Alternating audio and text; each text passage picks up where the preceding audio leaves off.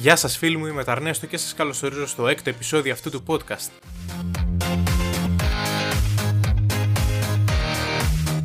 Εάν σας αρέσει το podcast μπορείτε να το ακολουθήσετε και να κάνετε like στη σελίδα του στο facebook και στο instagram.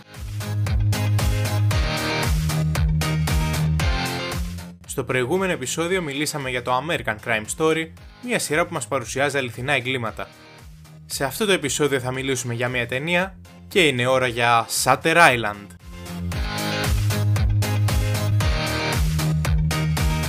Πρόκειται για ένα νεονουάρ ψυχολογικό θρίλερ που κυκλοφόρησε το 2010, μία ταινία σε σκηνοθεσία του Μάρτιν Σκορσέζε, όπου πρωταγωνιστεί ο Λεωνάρντο Ντικάπριο και ο Μαρκ Ράφαλο. Κάτι που μας προδίδει εντός εισαγωγικών ότι πρόκειται για μια καλή ταινία είναι ότι στην παραγωγή βρίσκεται η εταιρεία Paramount που κρύβεται πίσω από πολλές υπέροχες ταινίες.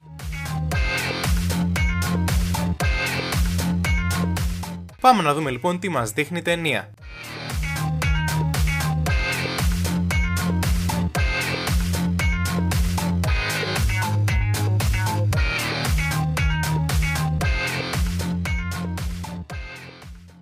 Η ιστορία μας πηγαίνει αρκετά χρόνια πίσω, στο μακρινό 1954 και στην ψυχιατρική κλινική Άσκλιφ που βρίσκεται σε ένα νησί στη Βοστόνη. Δεν είναι όμως μια κλινική με συνηθισμένους ασθενείς, αφού οι έγκλειστοι που βρίσκονται εκεί είναι εγκληματίες. Έτσι, οι δύο σερίφιδες, ο Έντουαρντ Ντάνιελ και ο νέος του βοηθός Τσακ, πηγαίνουν στο νησί για να πιάσουν τη Ρέιτσελ Σολάντο, μία κρατούμενη που δραπέτευσε. Κάπως έτσι αρχίζει και η υπόθεση της ταινίας μας.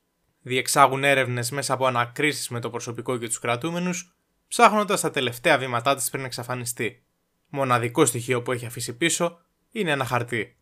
Σε αυτό έχει γράψει τη φράση Ο νόμος των τεσσάρων και ποιος είναι ο 67.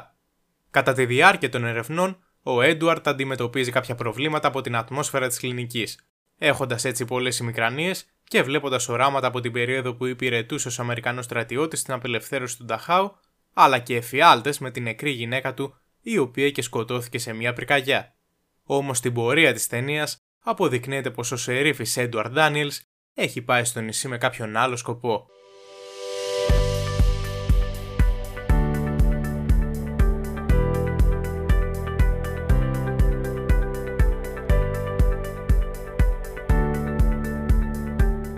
Αυτό είναι το τρίτο στη σειρά επεισόδιο που μιλάω για κάτι που βασίζεται σε ένα βιβλίο.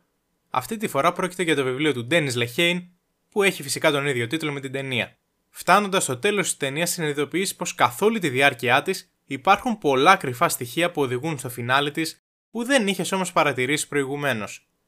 Μπορεί να τα έβλεπες και να νομίζεις πως έχει καταλάβει τη σημασία τους, αλλά τελικά σήμεραν κάτι εντελώς διαφορετικό.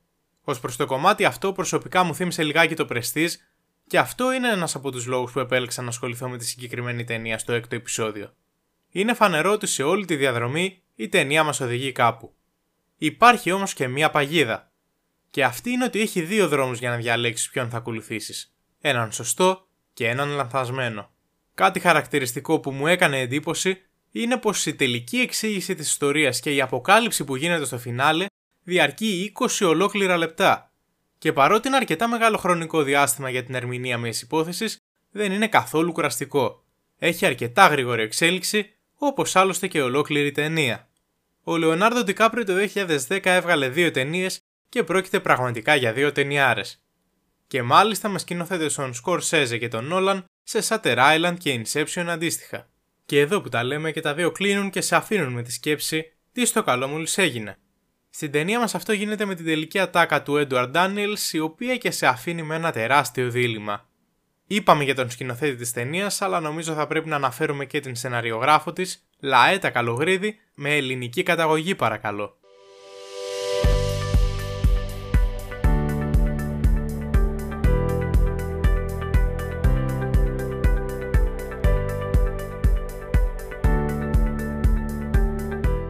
Ο Σκορσέζε και ο Ντικάπριο έχουν συνεργαστεί σε αρκετές ταινίες όπως είναι το Gangs of New York, το Aviator, το Departed και ο Λύκος της Wall Street. Η συγκεκριμένη μάλιστα κανονικά θα κυκλοφορούσε πριν από το Shutter Island, αλλά επειδή είχε μεγαλύτερο budget προτιμήθηκε να καθυστερήσει μερικά χρόνια ακόμα. Το απίστευτο με το Shutter Island είναι ότι αποτελεί τη μοναδική συνεργασία μεταξύ Σκορσέζε και Ντικάπριο που δεν ήταν υποψήφια για κάποιο Όσκαρ.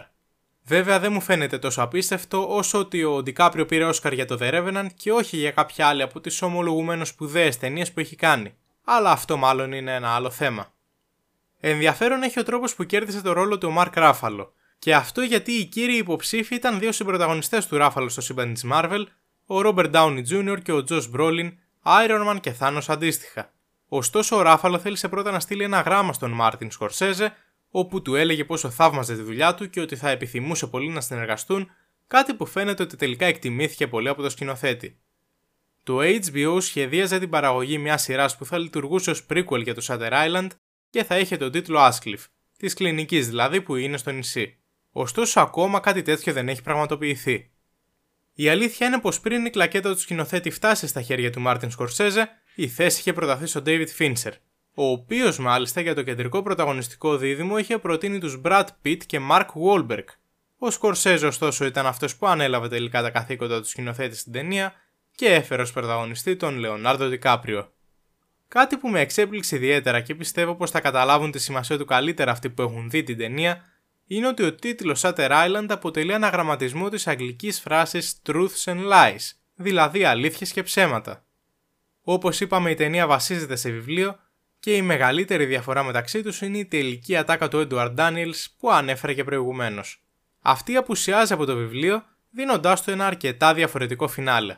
Και αν και στις περισσότερες περιπτώσεις δεν μου αρέσει όταν πειράζουν την ιστορία του βιβλίου, αυτή η διαφορά νομίζω πως είναι πάρα πολύ πετυχημένη και απογειώνει την ταινία.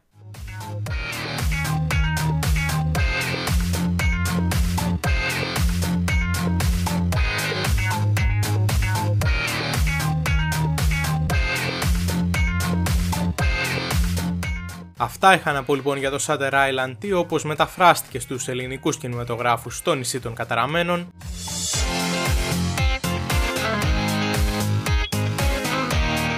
Είναι ακόμα μια μεγάλη και επιτυχημένη συνεργασία μεταξύ Σκορσέζε και Δικάπριο μετά την ταινία The Departed και πριν από τον λύκο της Wall Street.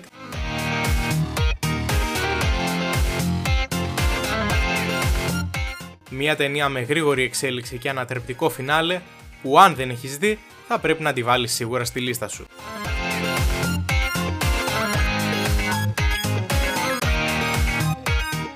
Δικάπριο και Σκορσέζε έχουν άλλη μια ταινία στα σκαριά με το όνομα Killers of the Flower Moon, η οποία και μόλις πριν από ένα μήνα ξεκίνησε τα γυρίσματά της.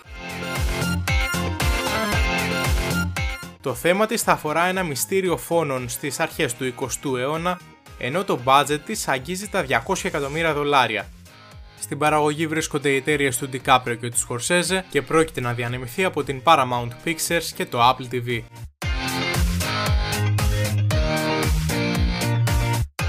Μαζί με τον Λεωνάρντο DiCaprio θα πρωταγωνιστεί και ο Ρόμπερτ Ντενίρο.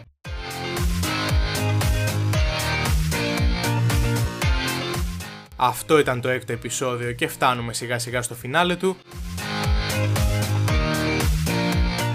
Ήταν ώρα για Sutter Island.